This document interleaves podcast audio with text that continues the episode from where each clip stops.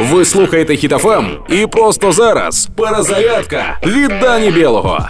В російських кінотеатрах тепер будуть показувати відеоблогерів.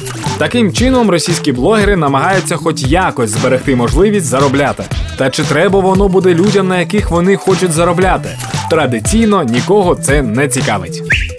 Тобто тепер хлопці з Росії зможуть запросити дівчину на розпаковку нового айфону, бо то єдиний варіант, як вона може отримати новий айфон. Проте росіяни більш відповідально будуть ставитися до вибору так званого фільму.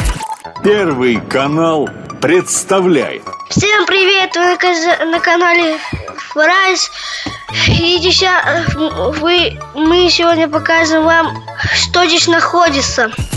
Українські ж блогери одразу знайшли, чим вони можуть бути корисними. Від розповсюдження інформації та боротьби на інформаційному фронті до прямої допомоги всім, хто її потребує, та вступу до лав ТРО та ЗСУ. Працюємо всі, підтримуємо ЗСУ та допомагаємо одне одному. Слава Україні!